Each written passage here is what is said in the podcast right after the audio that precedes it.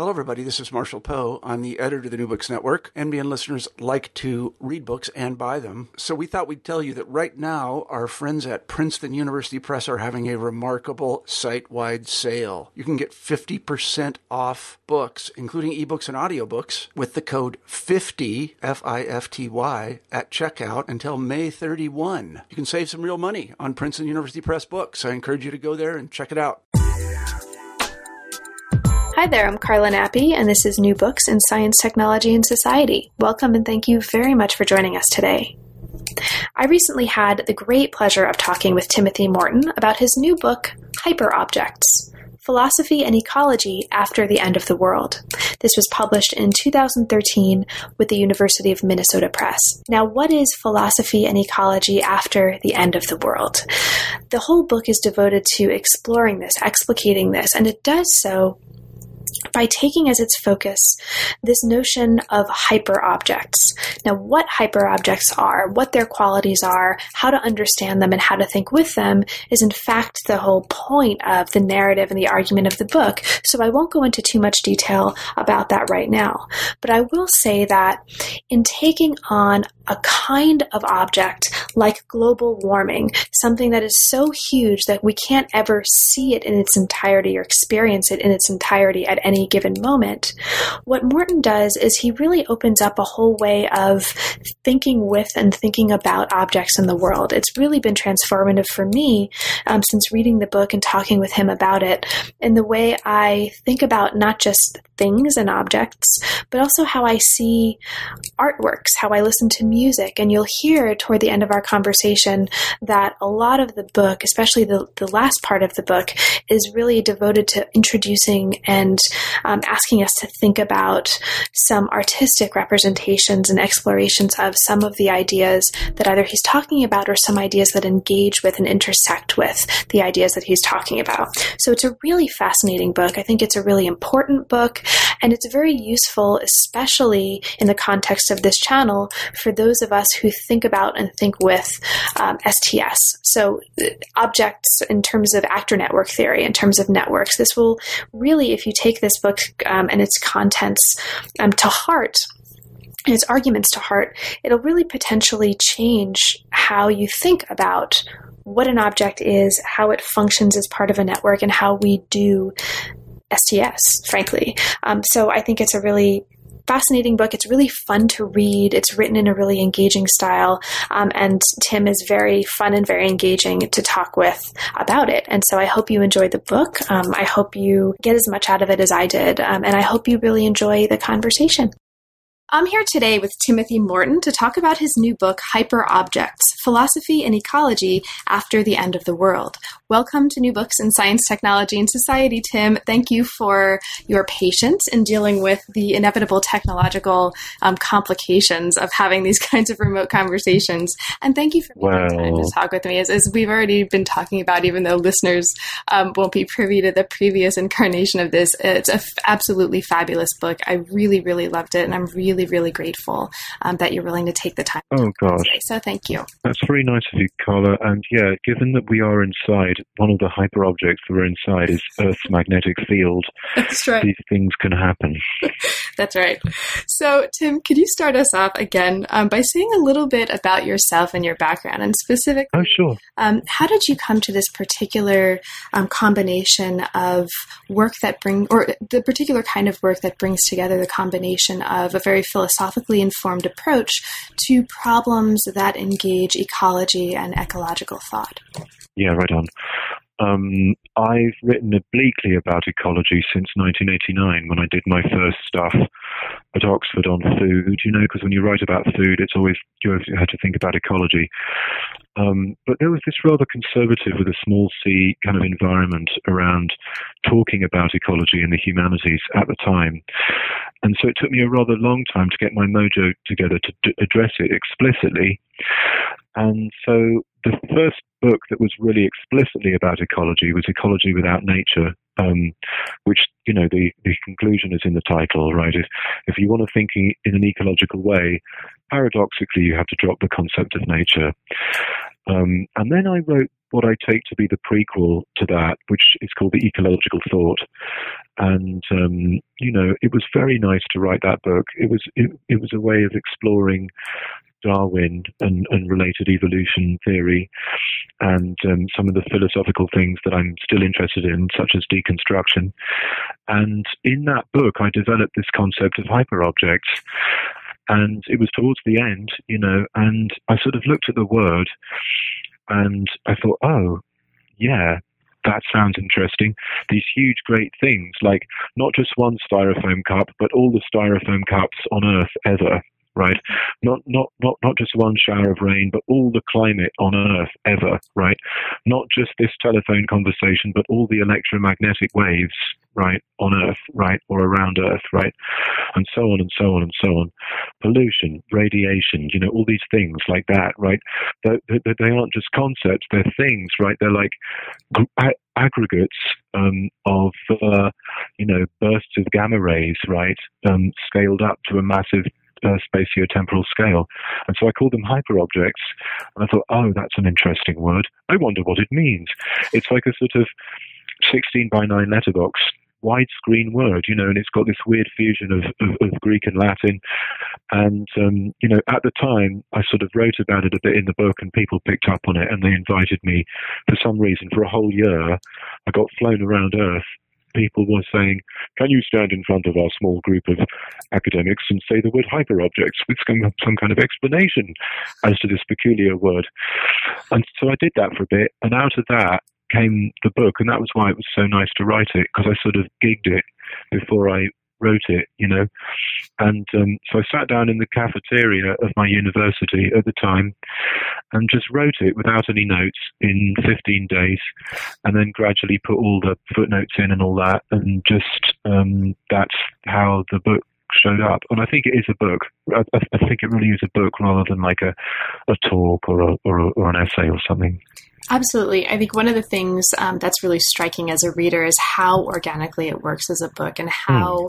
well designed and thoughtfully designed it is as a, as a book. And I've um, I'll just mention I see a lot of books. I read a lot of books because you know, mm. for hmm. various reasons because of um, particular um, way of being an academic that I've mm. somehow adopted, and it's such a pleasure, and it's so relatively rare to oh. have an object like this that's clearly that springs from organically and very thoughtfully the kind of topics oh. and the kinds of issues that you're writing about. So the book um, is split into two parts, right? And, and we can um, talk yeah. about this, and I'll ask you uh, to say a little bit more about this. Part one offers a kind of philosophical, historical, cultural explication and explanation of hyperobjects, of what they are, right. what their qualities are. And then part two, it, as you put it, explores the human appropriation of hyperobjects.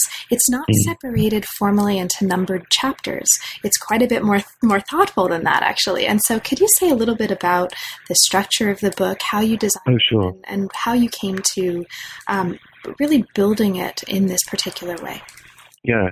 After a certain while, once you've done a few of these things called books, you realize something that's blindingly obvious about them to everybody except for you because you're an intellectual. Not you, Carla, but me, right? Idiot me. After about doing four of them, I realized, oh, yeah, duh, a book, whether you like it or not, is a product that somebody buys in a store, right? This buyer is in Amazon and she's thinking, oh, that looks like something I want to part my with my hard-earned cash for the sake of reading. Who is that, and why does she want to read it? Right, mm-hmm. and so a book has to be something that sort of surprises you somehow, or takes you on some kind of journey, so that you end up in a place where you weren't when you read it. Um, when you come out of the pipe of the book, something about the way you think about things has been slightly transformed, yeah? And so that's why you're willing to pay cash money, you know, because cause that's what you want, yeah? And um, what I wanted was for that person to be almost anybody, right? Like, not just a scholar. So my first thought was, um, let's write it in a way that is really easy to read, but really difficult to understand, but you can read it, right? So you're delivering the, the concepts in a way that's totally easy to to understand the sentences, right? But obviously, it's very difficult to think them, right? And you're trying to empower people to think those things. And so when I put it through a readability test, it came out as ever so slightly easier to read than T.H. White, The Sword in the Stone. And um, that was good for me because because that meant that technically, like someone who was 12 could read it, they wouldn't understand it. Even I don't understand it, for goodness sake, you know. But um, somehow they could at least read it, right? And um, then, you know, more sort of specifically, you start to think, if you've done a few of these things, a book doesn't have to just be a certain number of chapters, right? A book could be all kinds of different things. And I was in Toyota getting my car fixed, and I thought, what's this book? This is a stupid enough place to start this book. Let's do it. Oh, right. It's really two parts. It's not chapters because basically it's just basically like, what are hyperobjects? and how should we humans kind of dispose ourselves towards them? So it's a book with numbered sections, with titles, right? Subsections. I thought, oh, that's brilliant. That works. And when you give yourself a constraint, when you're when you're doing a long term project, it's really good and sort of necessary. And so that was one reason why it then became quite easy to to actually put it together.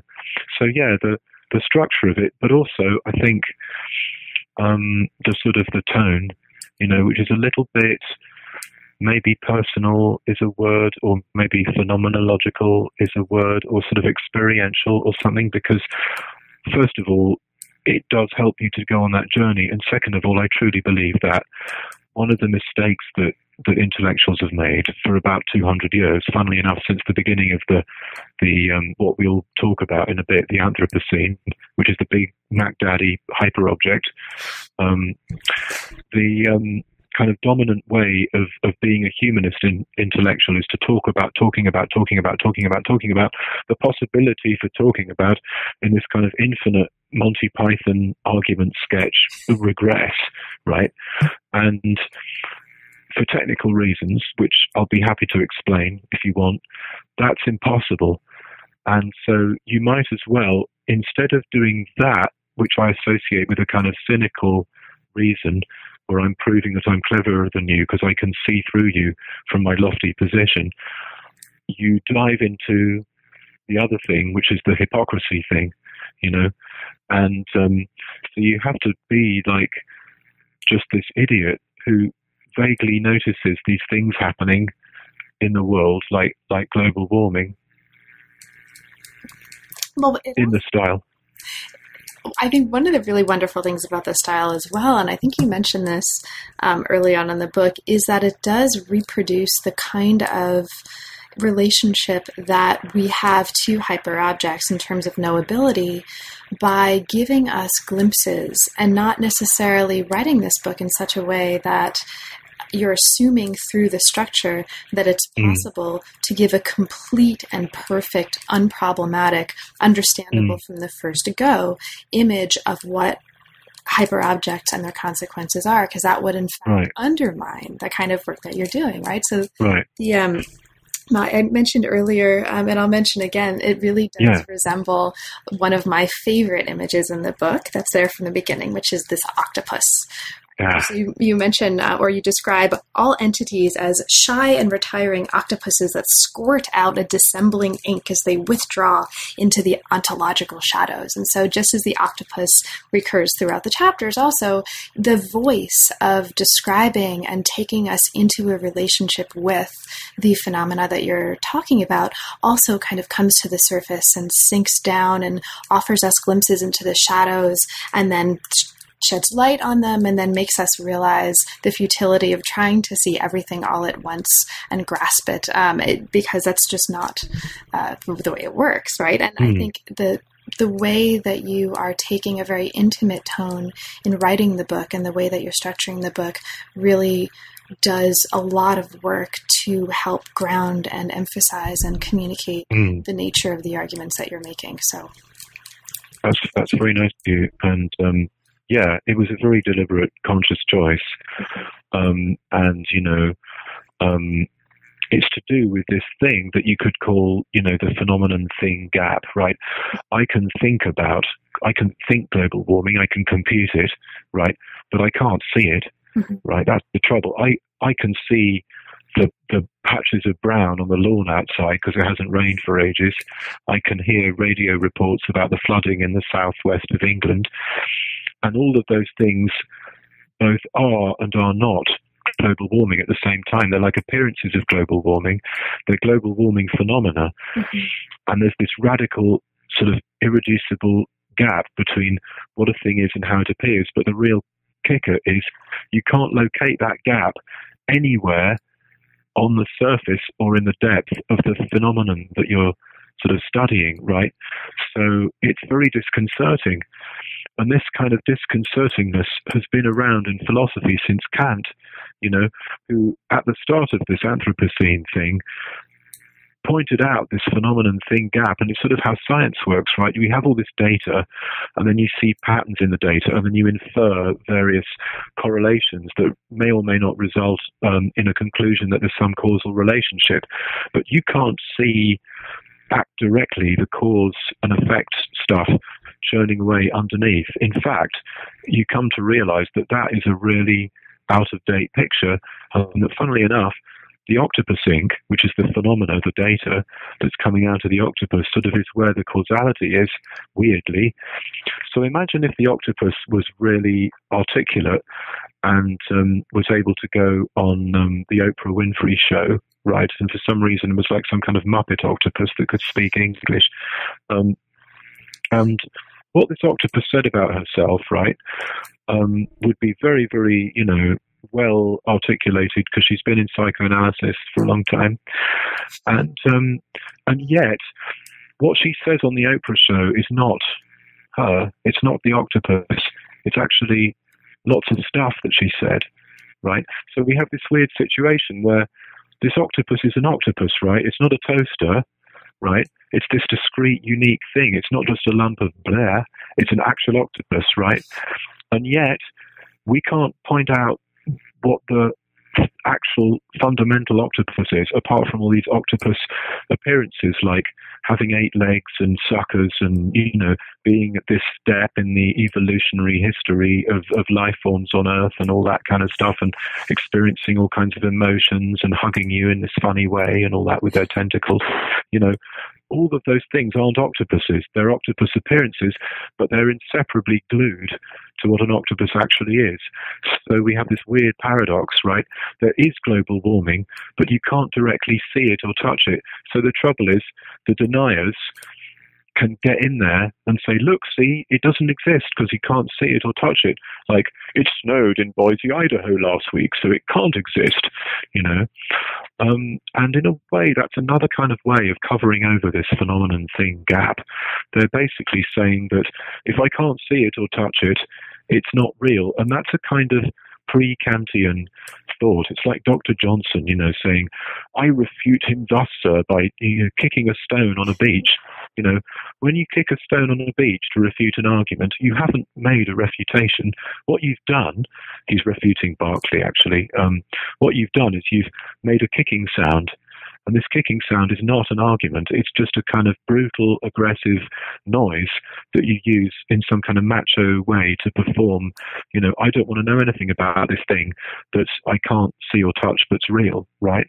And that's the thing about these hyper objects. They are totally real, right? But you can't see or touch them. And then with 2020 hindsight, based on getting used to these things, like since the 19th century, yeah, deep ecological time, evolution, climate, things like El Nino, you know, which were discovered in the later 19th century, and on and on and on and on, radiation, electromagnetism, on and on and on and on, right? Um, you basically get to this point where you realize that things like bottle caps and iPhones and tables are also like that. That's right. And so this actually brings us really nicely into uh, what I wanted to ask you about next.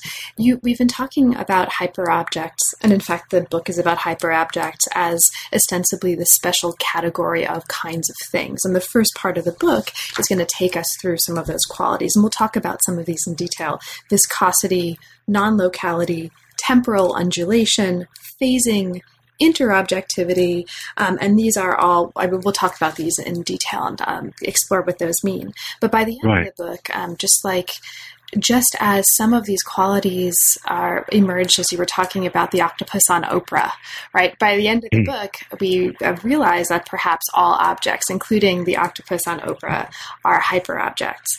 Now, mm. you mentioned um, just a few minutes ago um, the big Mac Daddy hyperobject, that is the mm. Anthropocene. And this is, in fact, a way of grounding um, how you are contextualizing this study and also putting it into dialogue with some mm. recent um, works of anthropology, of philosophy, that are also situating different ways of studying and understanding selves in the world in the context yeah. of a proposition of uh, this, this period, periodizing of the world and our place in it through the notion of the Anthropocene. So, mm. could you talk a little bit about that? What is the Anthropocene for you, and what kind of sure. work is it doing um, for the, the kinds of arguments that you're making here in the book?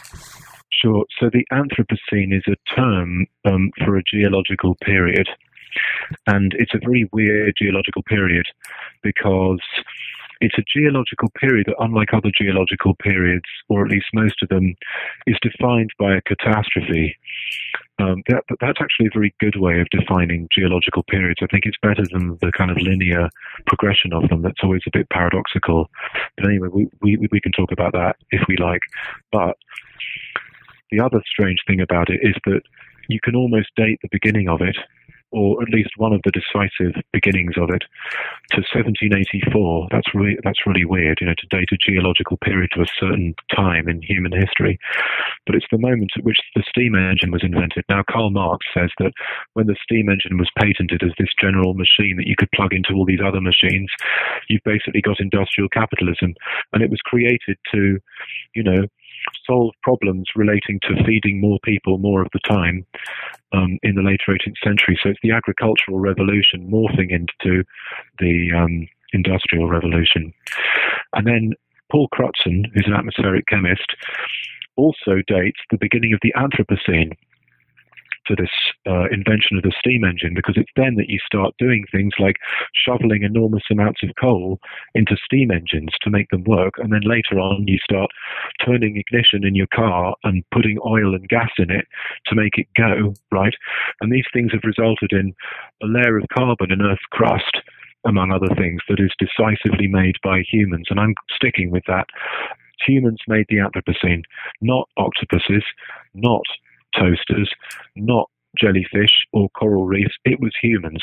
And if that makes me an anthropocentrist, then so be it. But I don't think it does actually. I think what it does is it makes me realize that I am a member of a hyperobject. I'm a phenomenon of a thing called human race, let's say provocatively, that I can't directly see or touch. There's a word for people who think they can see or touch what human species is. It's called racist, mm. right? That's another way of filling in this kind of phenomenon thing gap with some kind of weird putty that's going to stop you from seeing the gap. So you say, oh, humans are this and humans are that, right? It's racism and speciesism.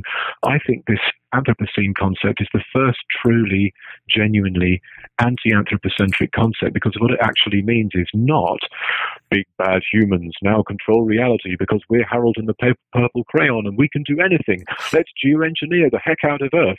I think that's not what it's saying. I think what, what it's saying is, as in the words of the great you know, philosopher Buckaroo Banzai, wherever you go, there you are, right? In other words, you think you're so special, Mr. Humanoid, you know, but really everything you do is totally caught in a very specific web of fate, which is basically Earth conditions, Earth systems, other life forms, and your needs and drives and wishes and unconscious fantasies and blah blah blah blah blah and concepts and ideas and all that stuff, right? Mm-hmm. And you know, you're not this master actually of, of the universe and you're not you haven't achieved escape velocity from your conditions, which was, of course, the fantasy that they were all having in the later 18th century and that we still have, right? You know, it's a very common move um, which I was just talking about, you know, this kind of meta, meta, meta. Anything you can do, I can do meta. It's this thing where you go, I am now talking to you from a position outside of human philosophy, out, outside of social history, something, something, something, philosophy, blah, blah, blah, blah, blah, right? And it's this weird kind of gesture that's actually impossible. It's a little bit like John Cleese arrests, no, he doesn't arrest, silly me, getting too excited. John Cleese sues people who treat him like Basil Fawlty. Now, that should strike you as as ironic because that's the kind of thing that Basil Fawlty would do, right? Basil Fawlty would sue people who, who, who sort of imitate his funny walk and all that stuff and get him to do the voice and Sybil, Sybil, and all that, right? But and so the very act of him sort of trying to achieve escape velocity from being Basil Fawlty is is precisely what's Basil Fawlty about him, right? So the very act of us trying to sort of escape from our social and historical conditions and from the entanglements in in material things and the web of fate as we now construe it in modernity is just drilling down, literally in this case, because it's about oil, deeper into that web of fate. And it's basically the structure of any Greek tragedy. You know, the, the, the, tragic hero discovers that she or he, in his or her very attempt to escape, has actually made it worse. Right? Look at the Oedipus story, right? And it's also the structure of my favorite kind of movie, which is the film noir, right? Which basically has the form of romantic irony, where, you know, the detective discovers that he or she is the culprit, right? Angel Heart, Blade Runner, right? Deckard discovers that he's a replicant, right? It's the same when you realize that you're a member of the human species. It's this thing that isn't you, but it's actually much more you than you are. You're just a phenomenon of it. This is actually a really beautiful way of also getting at one or two of the fundamental points um, that emerge out of the book, right? And so I think this um, lack of an outside, this inability to get outside of mm. the phenomena, um, really sounds a lot like the this point about the end of the world that you're making Oh yeah. Book. And it gets us, I think, really nicely into um, a discussion of some of the qualities of hyperobjects. And so, just as um, there is no drilling down to get beyond, right, to get yeah. outside, um, you're making the point in the second part of the book, but this is something that infuses mm. every part of the book at the same time, that hyper objects are responsible for the end of the world. Um, yeah. There's, a very particular way that you're invoking that. And so right one of the um, one of the implications of that, and we can, and I'll ask you to talk about that. What does that mean? The end of the world mm. is that there is no getting away from. There is no away, um, and this brings yeah. us to also one of the first qualities of hyper objects, which is they stick to beings that are involved with them.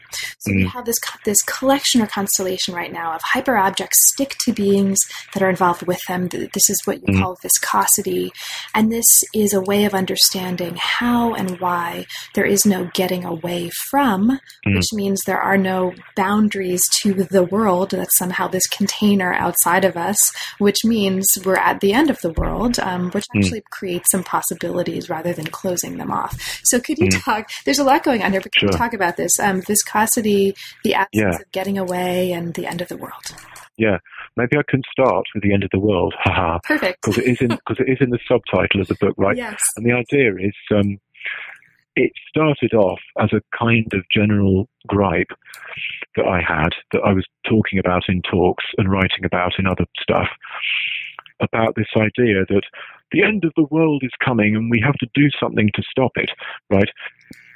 Which is actually structurally remarkably similar to what George Bush thinks. You know, the, there's an apocalypse coming, and we have to do something, or rather, in his case, we have to not do anything, right, about Earth conditions because the apocalypse will wipe us all out. And so there's like left wing and right wing and kind of sophisticated, speculative, realist, and all kinds of nihilist ways of thinking about that end of the world thing.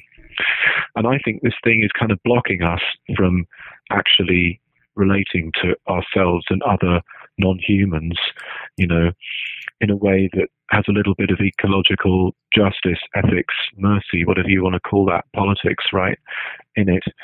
Um, and um, funny enough, it's very inhibiting, right?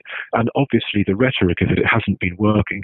If I get another email that says Earth is about to blow up, you know, with global warming, I'm going to scream, You know, it it doesn't work. It immediately pushes, especially a conservative denier person, into, into defiance, and you don't want to do that. I think just strategically, and we'll get to the more kind of philosophical reason in a minute. I just think strategically, it's better to start with we are already dead.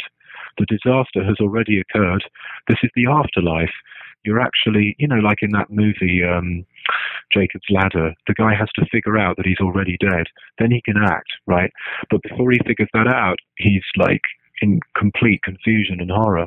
You know, it's some there's some great relief realizing, oh, it already happened, right? It happened in 1790s. You know, uh, beginning with the shoveling of coal into these steam engine things, and it carried on with Nagasaki and, and Hiroshima and the dropping of the bomb, which also put another layer of things in Earth's crust and blah blah blah.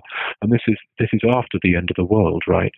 But it's not just that. It's like when you scale up human actions or any actions to Earth magnitude, there's no such thing as a way, right? So when you flush the toilet, yeah, whatever is in there doesn't go away when you look at it in Earth magnitude. It just goes into, you know, the Gulf or the Atlantic or the wastewater treatment plant, right? And so since there's no away, there's really no world because the idea of world is I'm surrounded by things that are within a kind of horizon, and beyond that horizon is something that I can't quite know, right? And but I do know it now. I do know explicitly where my toilet waste goes. Right? It's it's it's part of the reason why people resist thinking ecologically because it's so they think it's boring, but what's underneath the boringness is actually a feeling of abjection, right? Like I'm surrounded by waste stuff from me and other beings, and I am kind of waste stuff from me and other beings. And, you know, it's just like I'm surrounded and penetrated and made up of all these things that aren't me, and I can't peel them off me, right? So that's sort of like viscosity, right?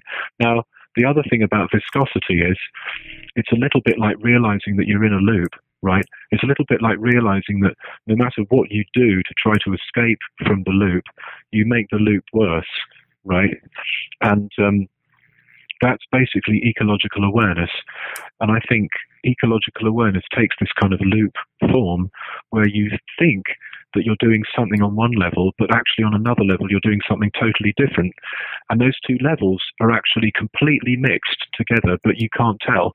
It's like being on a Mobius strip, right? Like a strip of two dimensional stuff that's been twisted and made into a loop.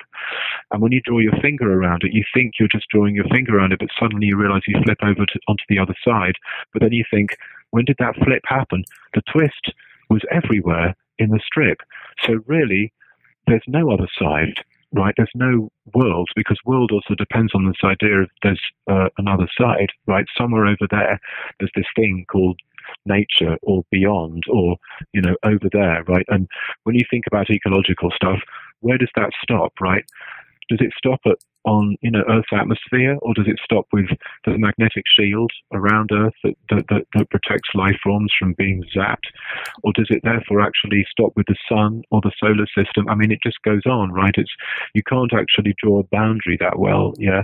And so, from my point of view, philosophy had better stop getting into the boundary drawing business right? It, it, it, it's better get out of that business of trying to establish what the difference is between a phenomenon and a thing, and instead it should get into the allergy medicine business. We need thinking that enables us to have not so much of an allergic reaction to other beings so that we don't automatically delete them in some way, quite literally or, or conceptually, you know, and instead are able to sort of tolerate coexisting with them, just like you tolerate coexisting with like hay fever pollen when you take the um, allergy medicine yeah mm-hmm. and um, you're sort of surrounded by it and penetrated it's like the force but only like really sucky and it makes you feel bad you know and, and and it's really physical you know and um, so viscosity is like that. It's like the more you try to pull away, the more you find yourself stuck. So, of course, one solution to global warming is oh, I know, I've got a clever idea. Let's fill the ocean with copper or iron or whatever the hell. Let's make a huge mirror and put it in space, you know. And even James Lovelock says, you know, please trust us, please trust us, engineers, scientists, people. We know we've been Mr. Hyde for 200 years, but really we can be Dr. Jekyll. Really, seriously, trust us, trust us, give us some money, trust us, trust us, please. And it's like, really, are you seriously comparing yourself to Dr. Jekyll and Mr. Hyde? Because that's the least trustworthy thing I can possibly think of. You know, that makes me want to run very fast, right? And so one of the things is let's try not doing that for a bit. I mean, how's that been working out? Right, this idea that we can totally manipulate and change everything, you know, and I know that's the sort of fear that people have about this Anthropocene thing. They think, oh, it's the it's the ultimate sort of we're all George Bush decider type people who just decide and create realities and oppress other life forms and stuff. But it's not. It's almost the opposite. It's like, do you realize that when you're doing that, you're actually imprisoning yourself much worse in the phenomena you're trying to escape? Mm-hmm. And actually, this also um, kind of for me evokes one of the other qualities of hyperobjects that you talk about here in this part of the book, which is interobjectivity. And you, you make the point here um, yeah. That entities are all connected into a, a, an interobjective system you call the mesh, um, and talk about that as yeah. a fundamental property of these objects. And so this seems to be, I think, a really nice evocation of that. Also, now because of the right allergy metaphor, I am not going to be able to think about viscosity anymore without thinking about blowing my nose, which uh-huh. is, is not entirely entirely a yeah. thing. Um, but uh, but again, also uh, in the spirit of this connectivity that so beautifully comes out in the book, and is so beautifully comes out in how you're um, oh. describing the book, I think you also talked about the Mobius strip, which brings us to mm. another one of the characteristics of hyperobjects, which is the way that they problematize notions of locality. Mm-hmm.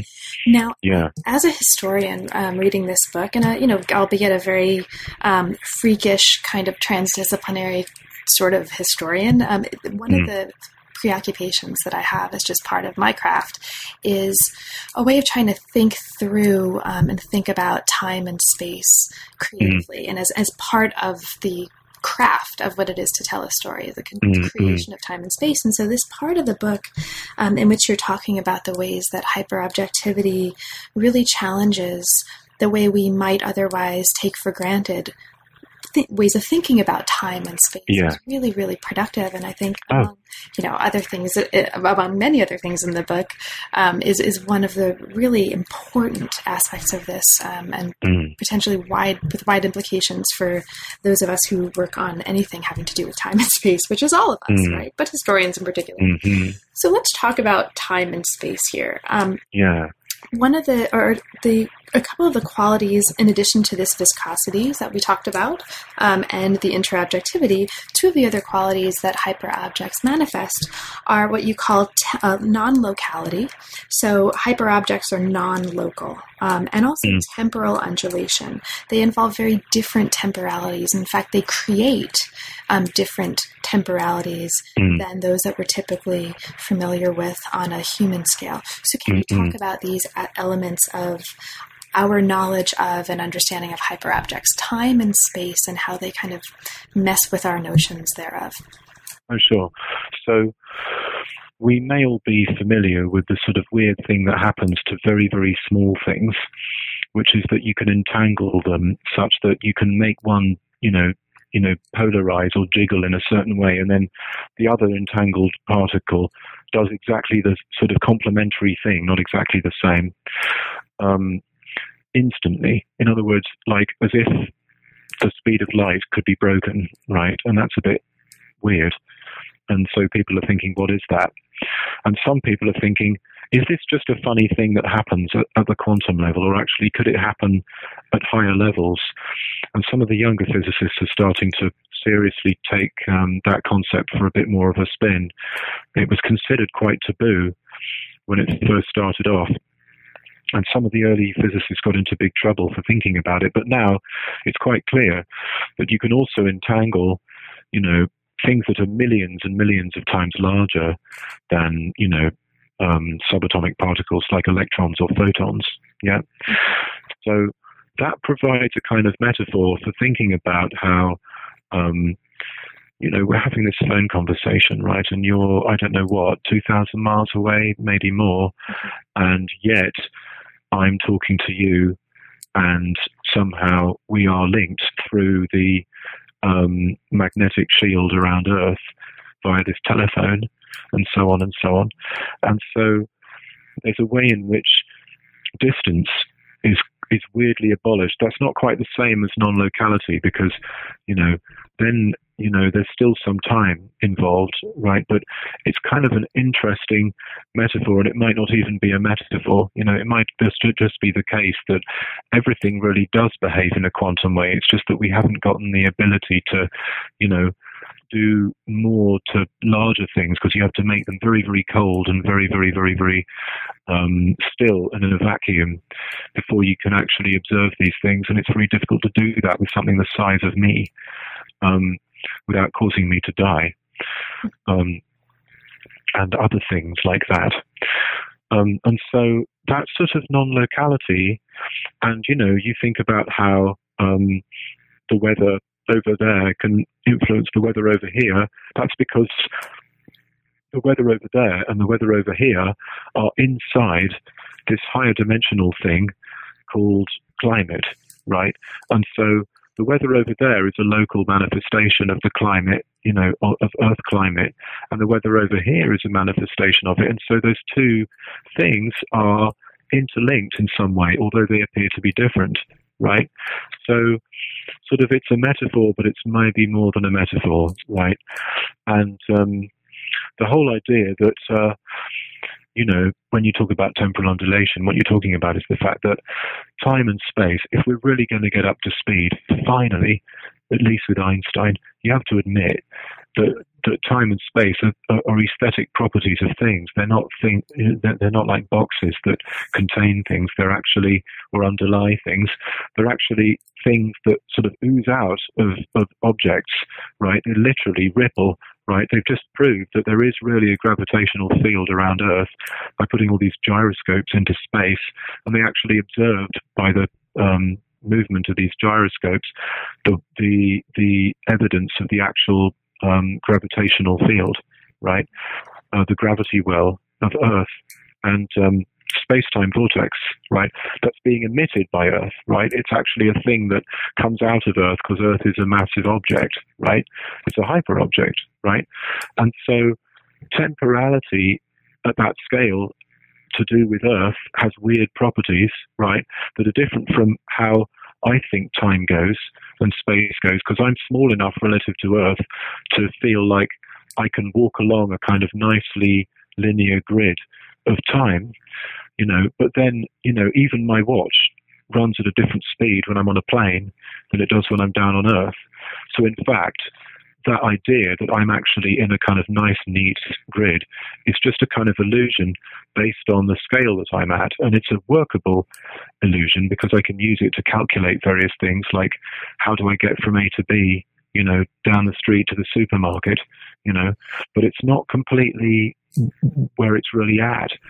And so when you think about things that are big enough, you have to think about how they time and space are like verbs, you know, things time and they space, yeah, mm-hmm. and um, so and different things have different kinds of uh, space time, and they have different kinds of, as you say, temporality, and it's about time that we just started to really get used to that idea because I think it's very, very default, intuitive. This kind of easy think kind of time that's just a kind of box. Now, so if hyper, we've talked a little bit about the, um, or quite a bit about the background of this idea of hyper objects. We've talked about some of mm. their qualities. So they stick to beings that are involved with them. They exhibit their effect interobjectively. They're non-local, and they involve very different temporalities. Now, the mm. last um, quality that you talk about here is phasing, and it's penultimate in the chapter, but it's maybe yeah. get to this last. And this is fascinating. So you've already talked a little bit about what this means, right? In in terms of your description right. of a hyperobject as resisting our ability to see the whole thing at the same time. We only see parts. Mm-hmm. One of the really, really affecting things that came out of this chapter is something that I really love about the whole book, and that is mm. very, very much um, a characteristic of the age of asymmetry in particular, and we'll get to that. But in this mm. discussion of phasing um, as this quality of hyperobjects, you are introducing and bringing us into one of the many, many works of art, of music, of literature, of philosophy that populate the book, and that were mm. just a complete joy for me to learn about for the first time. Oh, um, and so there's gosh. just a, a, whole community of new friends, um, really, that comes out of oh. the book that are now that I'm I'm really delighted to spend time with now that I, I would not have met had I not read the book. So thank you for that. Um, oh gosh. So, this new friend that came out of this chapter is a painting called Untitled 2011. Oh, yeah. Right? By an artist, um, Yukultji Napangati. And this, you yeah. use this painting to talk about phasing, um, but also to talk about much more than that. So, could you, um, if you wouldn't mind, yeah. could you introduce this painting for us and talk of about course. its significance? And I should also mention for listeners, there's a really beautiful plate of the painting in the book, so they can go to the book and see it um, themselves as well. Oh, brilliant! I'm really, I'm really glad you asked me that question. Um, um, so there's uh, there's this painting, and it's in the Gallery of New South Wales in Sydney. And my friend Douglas Kahn, who is a sound um, theorist, and I went into this museum because he works in Sydney, and I and him saw this painting. And Yukultji Napangati is uh, one of the Pintupi Nine. She's one of the last people who emerged out of the outback in the early 1980s. And so, really, her perspective on the world is a little bit sort of um, Neolithic, indigenous, um, maybe even pre Neolithic, Paleolithic, right? Um, certainly nothing to do with agricultural society, certainly nothing to do with the Anthropocene, right? And what's interesting about it, of course, is that it's deeply, deeply contemporary. And I truly feel like one of the ironic things to do with human beings thinking they've escaped their historical conditions um, is that through doing this over and over again, we finally achieved a state of awareness that's not unlike being an in, indigenous culture. If you think about it, people in indigenous cultures are not happy, go lucky people immersed in their life world. They're actually really anxious, right? Only they've made friends with their anxiety because they have it all the time. We only have it in our culture when we do things like buy houses or take out student loans, right? But when you have to take out a micro loan, let's say, just to buy a fridge, you know, you've got that anxiety happening all the time. When you don't know when your next meal is coming from, which is a much less contemporary problem, then when, and that's where agriculture was invented, which is the big elephant in the room, by the way. Um, you don't know where your meal is coming from next meal, right? And so you have basic, basic anxiety. And I think that's very interesting because that's what we've ended up with. By trying to escape from anxiety, we've made it much, much worse, actually.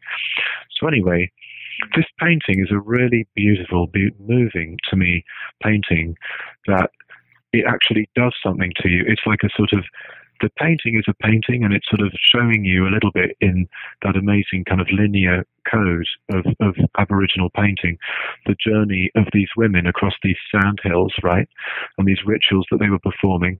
But it's also this incredible hyper, hyper Bridget Riley painting where there are these interlocking force fields of patterns created by the interplay of the wave-like lines on the on the painting surface, right? And so the painting kind of grips you, you know, it actually sort of holds you and grips you, and it comes all the way to your eyes, just like global warming does and radiation. It comes all the way into you and onto you. It's not just over there, right, in the gallery. It's sort of right in your face, right? And I like that kind of art. I like art that's a little bit threatening to my ego. Anyway, um, this thing called phasing is what's happening when you're looking at it because, like, imagine this thing that we were just talking about that different objects, space and time in different ways, right, as a verb. So imagine when you chuck a stone into a pond and it makes these ripples, right? And these ripples are space-time ripples, right? Now imagine if you chuck another stone in, there are these other ripples, and where those ripples intersect, there's, there's this thing called an interference pattern, because those two sets of ripples are out of phase with each other. They're happening at different times, at different speeds, across slightly different spaces right? And the interference pattern can create all kinds of extraordinary effects when you dial it in in a certain way. So there's that African sort of moire pattern that can happen in clothing, for example. Um, and um, so phasing is kind of what happens when we see for very briefly hyper objects, you see, because we only see little pieces of them, right? And those little pieces of them are like out of phase with the whole thing. And so there's this kind of weird interference that happens, right? And it's sort of disturbing and uncanny and, um, you know, like how an interference pattern is. It's sort of weirdly beautiful, and yet, and at the same time, it sort of defeats your idea that pictures are just static things that exist over there somewhere, because they're sort of shimmering or, or, or rippling, and they they involve your optic nerve, right? When you get the interference pattern close enough, right, it starts to mess with your optic nerve, so you see all these sort of rainbow patterns happening within the pattern right? Or you do if you're me, you know, because you have some kind of weird brain damage. I don't know. this actually also really beautifully brings us into um, the last part of the book. So, similarly to the way that you're using this painting here to talk about and bring us into not just the phenomenon of phasing as it is a quality of hyperobjects, but also the kind of world that mm. can emerge out of, and aesthetically and experientially, thinking with and of and amid this set of phenomena. Mm. Um, there, one of the last chapters of the book really goes into a whole mm. community of these kinds of works that are both beautiful, disturbing, and also engage um, mm. the age of what you call asymmetry here. So we've already, in, in terms right. of part two of the book, on um, the time of hyperobjects, we've already talked a little bit about the idea of the end of the world. And the last yeah. two parts of this uh, part two of the book describe ways that you are arguing here that hyperobjects have ushered in a new human phase of what you call mm. hypocrisy, weakness, and lameness. But uh-huh. hypocrisy, weakness, and lameness also happen to be very generative. I mean, you're, you're really taking right. these concepts and, and really complicating yeah. turning them around. Yeah. So yeah. There's a whole section on hypocrisies. Um, but right. the age of asymmetry actually goes into the other sort of some works that engage these other two qualities. We, yeah. So could you, um, in whatever way that sure. excites you, talk about these notions of hypocrisy, weakness, and or lameness, and some of, of the works coming out of this that you're most excited about in this part of the book? Right on. So, first of all, let me say that those terms are deceptively negative, mm-hmm. right? Mm-hmm. There's a whole way of reacting to hyperobjects, which is best summed up by the face of um, um, McCulkin, you know, in Home Alone. when he does that kind of horror face, like, oh my God, with his sort of hands on his cheeks, right? And there's this very negative strand of speculative realist philosophy that says horror and actually despair are the final, you know, reaction we should have, you know, to fully knowing what reality is, you know, or knowing more about what reality is. And I think that's like a big old trap of modernity. I agree with my friend Jeff Kripal, who's in the religion department um, at Rice. And he says there's a syndrome amongst modern intellectuals which goes something like this If it's depressing, it must be true. Okay? So the words hypocrisy, weakness, and lameness are designed to, to provoke a kind of, you know, that kind of negative feeling, but then a kind of weird, ironic kind of comedy feeling. You know, it's it, it's so much easier to relate to people if you all admit that you're a hypocrite or a bit of a lameo, or you haven't got all the answers, or you're a bit weak, right? And you're everyone's a little bit broken, right? It's so much easier, right? Why is it easier? Because I think that things are literally not just people, but you know, spoons and, and, and jaguars and, and clouds and frogs are hypocritical, lame, and weak, right? Um, and so I can talk about that a little bit, right? Um, I think basically that the um, the lameness comes from the fact that everything has, as a condition for its existing, a kind of inner flaw that Greek tragedy calls hamartia, which means wound, right? To exist at all, you have to have some kind of weird flaw, right, that could intrinsically destroy you. Think about the densest thing in the universe, a black hole, right? Even a black hole, which is bigger and badder than most things, eventually evaporates, right? Mm. Because it emits Hawking radiation. So it has this kind of inner inconsistency that causes it to collapse, right? As Gödel said about logical systems, in order for that system to be true on its own terms, it has to be able to speak nonsense. So, funnily enough, it has to be able to say things that contradict what it's officially saying, right? So, I, I take it that because logical systems are intrinsically flawed, therefore all beings are intrinsically flawed, which is the same as saying they're finite, right? Things are finite, right? The thing about hyperobjects is not that they're infinite, but that they're, they are distressingly finite.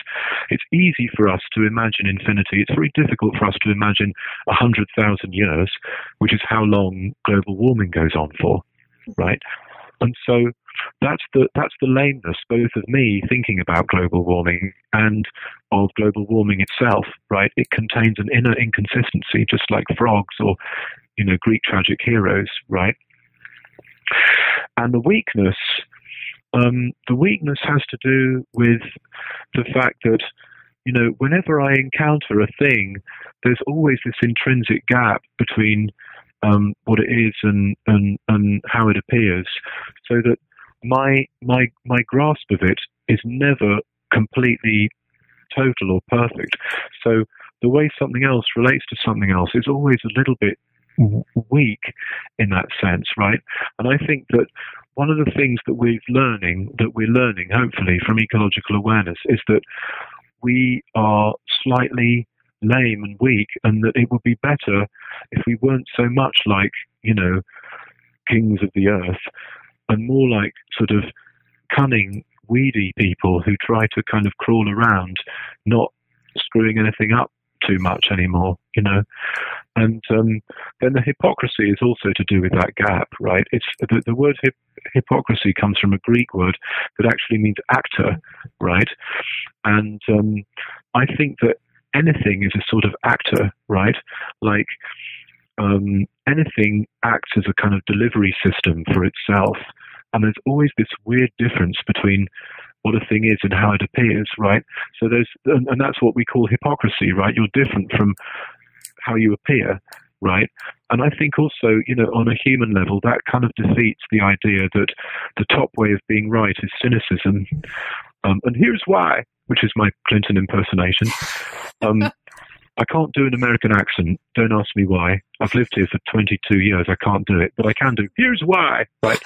so basically, um, the um, you know the cynical attitude is just disguised hypocrisy. If you think about it, being cynical means that um, you think um, that you have um, totally transcended all hypocrisy right? Um, so you have some kind of hope. Actually, you also hope that if you vomit, you know, intellectually in public, disgustingly enough, other people might be convinced. You see, so you hope that your tactic will convince people. So you're actually a hypocrite because you're not totally cynical, right? So, funnily enough, there's only two choices straightforward hypocrisy or hypocritical hypocrisy, right? So I'm going with straightforward hypocrisy and so I think that that's the position we're all in vis a vis acting ecologically. Because when I do ecological action X, it means that I've excluded a little bit ecological action Y, right? I know that driving a Prius isn't going to save the planet. right? Lots of people go, oh, ha ha ha, those stupid Prius drivers, whether they're from the right or the left or the environmental movement, they laugh at the poor Prius drivers, which I am one, right? And I know, I know that, right? But it's better than a little bit not driving a Prius. It's especially better than cynically attaching wheels to a leaf blower and driving it around as a cynical statement about how you can never ever, you know, fully, you know, destroy the the oil industry through products that are about the oil industry, you mm-hmm. know. And um, so there's a kind of lame, hip- hypocritical weakness to, to any ecological action, no matter what it is. It's always a little bit limited and finite, and and so sort of getting used to that is is is kind of good. And it's a little bit like how for every three Greek tragedies in the Greek Tragedy Festival in Athens, there was a comedy right? So it was like this, like, oh my God, I'm stuck in the web of fate. Oh my God, I'm stuck in the web of fate. Oh my God, I'm stuck in the web of fate. Actually, that's quite funny. Mm-hmm. And so it's sort of like that, right?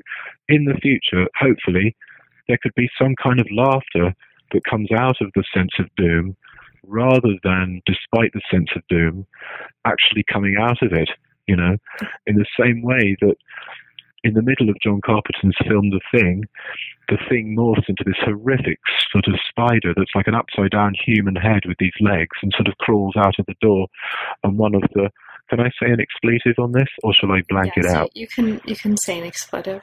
All right one of the guys, one of the scientists in the in in the Antarctic says, uh, "You got to be fucking kidding," you know, and, and, and, and then they and then they, they they they torch it, right? Mm-hmm. And it's this moment of horror, but it's also funny. It's really funny. It's like it's so bad that you start laughing, and that's a little bit what ecological awareness is. It's so bad that you actually start laughing.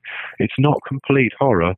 The, the, the, complete horror thing is that Home Alone face that's sort of like stuck in this kind of gesture, you know, that doesn't go anywhere. And it's not laughter as a kind of dismissiveness. It's laughter as mm-hmm. a mode of kind of deep engagement. And I think that's one of the right. things as we, um, I've already taken up a whole bunch of your time, and so I'll, I'll uh, oh, bring us to a close at, at um, some point soon. But mm. I wanted to just mention for listeners that one of the things that really um, comes out of the end of the book, despite or because of, as a product of this discussion of hypocrisy, weakness, lameness, is we're left with this flowering of beauty, this kind of creativity and beauty, and the oh. possibilities oh. of being in the world that are manifest by music and by painting and by performance in ways oh, yeah. um, that you're leaving us with that actually end the book on an extraordinarily inspiring note. And so, listeners, oh. go look at the paintings of Cornelia Hesse Honegger. Listeners, go listen to the work, um, including mm. the well tuned piano. La Monte Young, is that how you pronounce his name? Yes, yes. I'm going to mispronounce everything, but listen to La Monte Young's The Well Tuned Piano. Listen mm. to Francisco Lopez's sound art, including La Selva go find Jarrod Fowler's PS. Look at mm. Kamara Tolliver's Pod. Look at Chris, Chris Wainwright's Red Ice 3. These are just mm. a handful of the um, really beautiful objects that come out of the end of the book, um, where you're showing us the possibilities oh, of where to go next. And I, I just want to thank yeah. you because I would not have known of any of these before, and it's just completely yeah my eyes. Well, I see one of my jobs as introducing people to art that they might not know about, you know. And so it's was been really fun over the years to have this conversation with slightly unknown or emerging artists and they, some of these guys do work that's actually based on some of my stuff mm-hmm. and or vice versa and so i thought wouldn't it be interesting to actually put these in the book you know and also just the fact that art i truly believe you know and this is another conversation but i think art is not just kind of candy on the surface of the dull cupcake of reality right and it is not also just pr mm-hmm. for scientism art is actually directly working with cause and effect, right? In the same way that that Yukultji Pangati painting does something to you, right? It's directly working. Scientists study cause and effect. Artists make cause and effect, right? And so what they're doing, funnily enough, if you think about it, is they're channeling the future, right? Art is is from the future. That sounds weird, doesn't it? But I truly think that art is like a way to see the future a little bit. It comes from the future, um, and um, that's why it's not just a sort of representation of our cultural conditions. It's also a kind of gate into something that could like transcend those conditions. It's creating a kind of temporality, right? Yeah, exactly. So, Tim, I would love to talk to you truly for another couple of hours, and let's make oh, time brilliant. to talk um, to talk about um, this other whole set of issues that you just. I'm sure. Um, but for the time being, I need to re- let you go because I've already taken up mm. so much of your time, and thank you oh, so gosh. much for your patience. My pleasure. Now, really despite the fact that we've talked um, for an hour, an hour or more than that, even before we um, came to this part of the conversation, mm. there is a ton of material in the book and a ton of ideas that we didn't have a chance to talk about. It's extraordinarily mm. rich, and we only just um, got to a bit of it. Is there anything in particular that we didn't have a chance to talk about, um, but that you'd like to mention for listeners, and perhaps especially for listeners who haven't yet had a chance to read the book? Oh my gosh. Well, okay when you look at the picture on Amazon or whatever, you see this unbelievable picture of an iceberg. I wasn't responsible for that. I had an idea for the cover, but like all intellectuals don't really know jack about about visual art, really, you know. And I thought my idea was good, but then they sent me this one, and it was just beyond concept, you know. And they said that when they presented it to the you know editorial board, the design team, everybody gasped, and the, and, and and I think it's because the iceberg, it's like, is that two inches away and really small, or is it two miles away, or is it 20 miles away and really, really big, you know? And it's a composite photo, so you, it's like a, it's a photo that a human could never see because you see the iceberg above the water and you see the iceberg under the water, and that's perfectly hyper objects. It's like there's this real thing that you can't quite see, you know, and so the picture has this amazing, evocative, sort of delightful, slightly threatening horror slash wonder to it, you know. And even if so, even if you don't read the book, just look at that picture because it really does, you know, it really does. It did something to me anyway when I saw it. Mm-hmm. It's beautiful.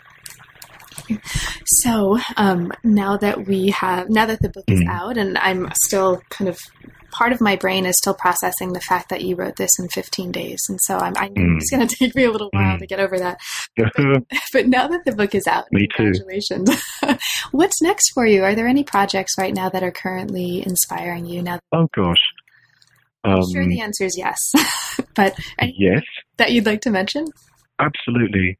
I'm writing a book called Dark Ecology, which has taken a little bit of a time to get the mojo together for that, because that's a totally different form, but it's more burrowing into ecological awareness, you know, and this kind of loop form that I've been talking about.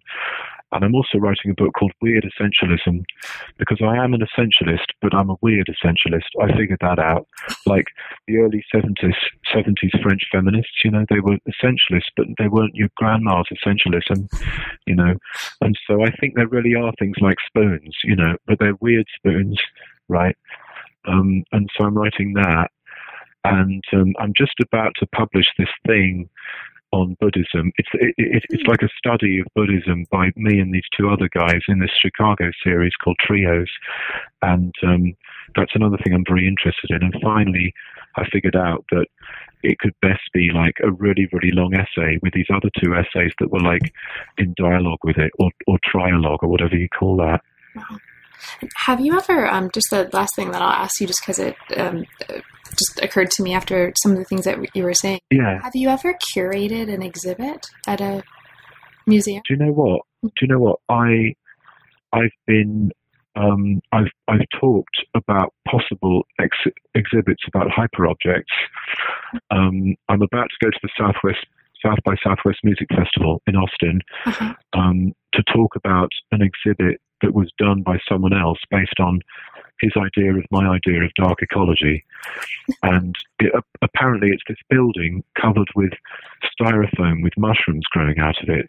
Mhm. And, you know, I'm going to talk about that for some bizarre reason. They wanted me to say something about it. Um, and then I'm actually thinking that with this dark ecology project, like there's a lot of visual art and hyper objects. And in this dark ecology one, I would like there to be a companion CD or album on iTunes or website or something where there was music, because for some reason there's a lot of music in that concept, and um, so I'd like to, you know, curate some kind of sound art um, event um, that, that that was around that actually, very much indeed. And I'm talking to all these musicians who who are doing things on dark ecology a little bit already, mm-hmm. um, seeing if I can get them together to sort of make something out of that, you know. I think that's totally brilliant, and I'm going to look forward to. I hope that. Oh. I'm going to look forward to that. Oh gosh, me too. Yeah. Tim, thank you so much um, again for oh. your generosity and your good humor oh, in dealing with thank the um, the technology. Um, it's a, just an absolutely inspiring and brilliant book, and it was such. I'm so touched by that. That's very very nice of you, and thank you for being such a great interviewer and for helping me to, you know, give words to some of these things that are quite difficult, even for me to sort of put into words. You know. You've been listening to New Books in Science, Technology, and Society. Thanks very much for joining us, and we'll see you next time.